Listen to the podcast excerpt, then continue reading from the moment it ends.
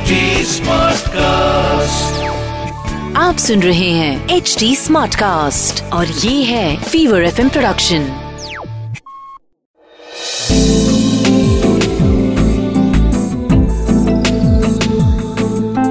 एक अधूरी कहानी। एक अधूरी कहानी कहानी वाला देव के साथ। आज अचानक जैसे बिन बादल बरसात होने लगी थी। आंधी जैसी तेज हवा भी चले जा रही थी। महेश अपनी साइकिल लिए एक दुकान की शेड के नीचे खड़ा बरसात रुकने का इंतज़ार कर रहा था। लेकिन बरसात जैसे हर पल बढ़ती ही चली जा रही थी। बरसात रुकने का इंतज़ार करने में वैसे तो महेश को कोई दिक्कत नहीं थी, लेकिन महेश को शुगर की बीमारी थी। वक्त पे कुछ ना कुछ खाना बहुत ज़रूरी था और आज सवेरे से कुछ भी खाने का वक्त नहीं मिल पाया था। डब्बे का खाना भी कॉलेज में दोस्तों में बढ़ गया था और मटर गश्ती करके अब जब घर लौट के खाने पीने का वक्त हुआ तो रास्ते में ऐसी बिन मौसम बरसात हो गई। महेश अपने आप को समझा रहा था कि जैसे बारिश अचानक शुरू हुई थी, वैसे ही अचानक रुक भी जाएगी।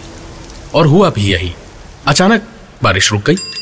महेश साइकिल पे चढ़ा और घर की ओर पेडल मारने लगा। बिल्कुल नई नवीली साइकिल थी उसकी। कॉलेज में एडमिशन हुआ तो दो महीने पहले ही मौसा जी ने खरीद के दी थी उसे। और पूरी क्लास में महेश के अलावा सिर्फ़ तीन और लड़कों के पास साइकिल थी। साइकिल पर चढ़ के अपने आप को मेरे अपने के शत्रुघ्न सिन्हा या विनोद खन्ना से कम कोई नहीं समझता था। महेश भी खुद को किसी से कम नहीं मानता था। मेरे अपने अभी तक चार बार देख चुका था वो। कॉलेज बंक मार के पिक्चर देखने का नया नया चस्का लगा था। सच ही कहते हैं बाबूजी। राजेश खन्ना की पिक्चरों ने पूरे देश की नौजवान पीढ़ी को जैसे दीमक लगा दी है।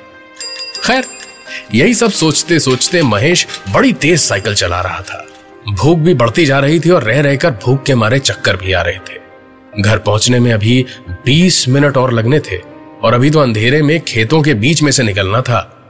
जैसे जैसे महेश पेडल मारता जा रहा था, अब उसकी आँखों के आगे कमज़ोरी की वजह से अंधेरा सा छा रहा था।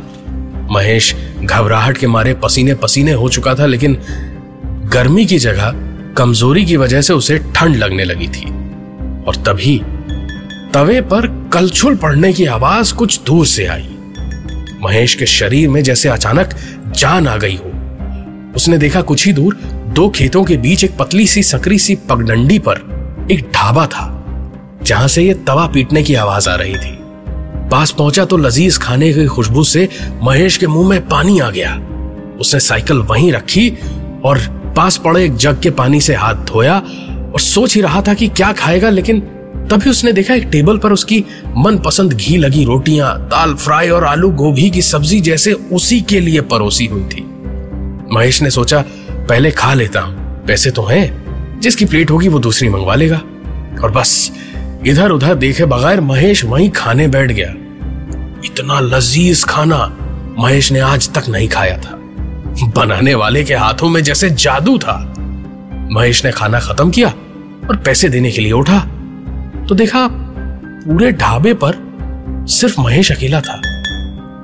और सामने तवा पीटता हुआ एक आदमी जो बिल्कुल एक टक एक और सड़क की तरफ़ देखे जा रहा था और उसकी कलछुल बिना रुके, बिना थके तवे को पीटती जा रही थी। महेश ने उससे पूछा, पैसे कितने हुए? तो उसने तवा पीटना रोका और महेश की ओर देखकर मुस्कुरा के पूछा, वो सब छोड़ो, खाना कैसा था?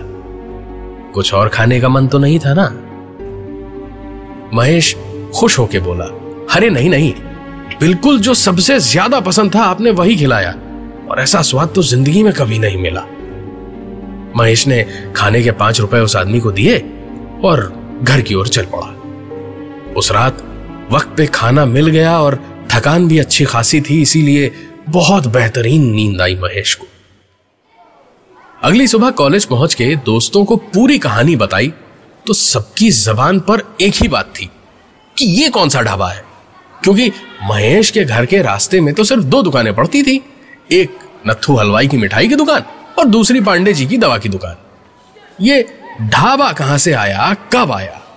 लिहाजा सबने सोचा कि जब नई जगह खुली है तो क्लास खत्म करके आज सबके सब वहीं चलेंगे।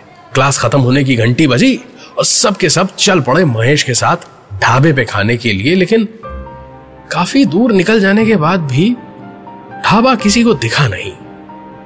महेश भी चक्कर में पड़ गया। बार बार घूम फिर कर उसी एक जगह पे आके रुकता, लेकिन ढाबा नहीं था वहाँ। जिसे और इशारा करता, उधर भी कुछ नहीं। बस एक पुरानी झोपड़ी सी थी जो शायद जल गई थी। पुरानी टूटी हुई जली दीवारें और एक फूस का टप्पर था जो आधा जला हुआ था और बाकी में दीमक लगी हुई थी। दूर दूर तक कोई नहीं था। सबके सब हताश होके महेश के घर की ओर चल पड़े। वहाँ पहुँच के सारे दोस्त हँसी मज़ाक में लग गए तो किसी को वक्त की कोई खबर नहीं रही। महेश के बाबूजी शाम को दफ्तर से घर लौटे तो घर में जमावड़ा देखकर लड़कों से बात करने पहुँच गए और बेटे से पूरी कहानी सुनकर महेश की अम्मा को तुरंत बुलाया। महेश और उसके दोस्तों की नज़र उतरवाई और किसी को भी उस ढाबे की ओर जाने से साफ़ मना कर दिया। सबके सब डर गए थे। अब बिना वजह डराना भी तो नहीं चाहिए ना लड़कों को। तो महेश के पिताजी ने पूरी कहानी सुनाई। करीब 22 साल पहले महेश के घर के पास जहाँ वो ढाबा था, वहाँ एक सड़क निकलती थी। ये ढाबा वहीं गाड़ियों वगैरह को रात भर खाना मुहैया कराने के लिए दिलावर चाचा ने खोला था। फौजी थे, रिटायर होने के बाद भी काम करना चाहते थे। आगे पीछे कोई था नहीं तो घर पे बैठने से अच्छा था कुछ काम किया जाए। जब कोई कहता कि पैसे नहीं है या कम है तो झमेला नहीं करते थे। हँसते हँसते बस पूछते थे पैसा तो आता जाता रहेगा। खाना कैसा था ये बताओ। धीरे धीरे उनका ढाबा मशहूर हो गया। लोगों की उधारी भी उसी तरह बढ़ती गई। लेकिन कुछ लोग ईमानदारी से पैसे चुका देते थे और कुछ बस खा पी के निकल लेते थे। सच्चे और नेक इंसान की बरकत कोई रोक पाया है कभी? पैसे किसी ना किसी तरह आ ही जाते थे। और कुछ पैसे जमा करके चाचा ने चूल्हे को अलविदा कह के एक गैस खरीदी। खाना बनाने में लगने वाले वक्त में कमी आई।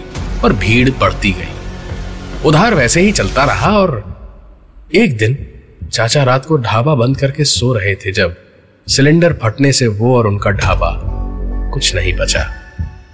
तब महेश बहुत छोटा था और अक्सर बाबूजी के साथ वहाँ जाया करता था। चाचा मज़ाक में कहते थे, मेरा तो कोई है नहीं। ढाबा महेश के नाम करके एक दिन मर ही तो जाना है। शायद यही लगाव था जिसने महेश को उस रात बचा लिया था।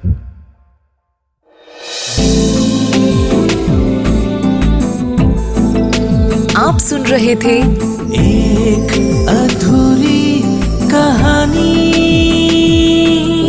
कहानी वाला देव के साथ प्रेजेंटेड बाय फीवर नेटवर्क आप सुन रहे हैं एच डी स्मार्ट कास्ट और ये था fever FM production H smart cast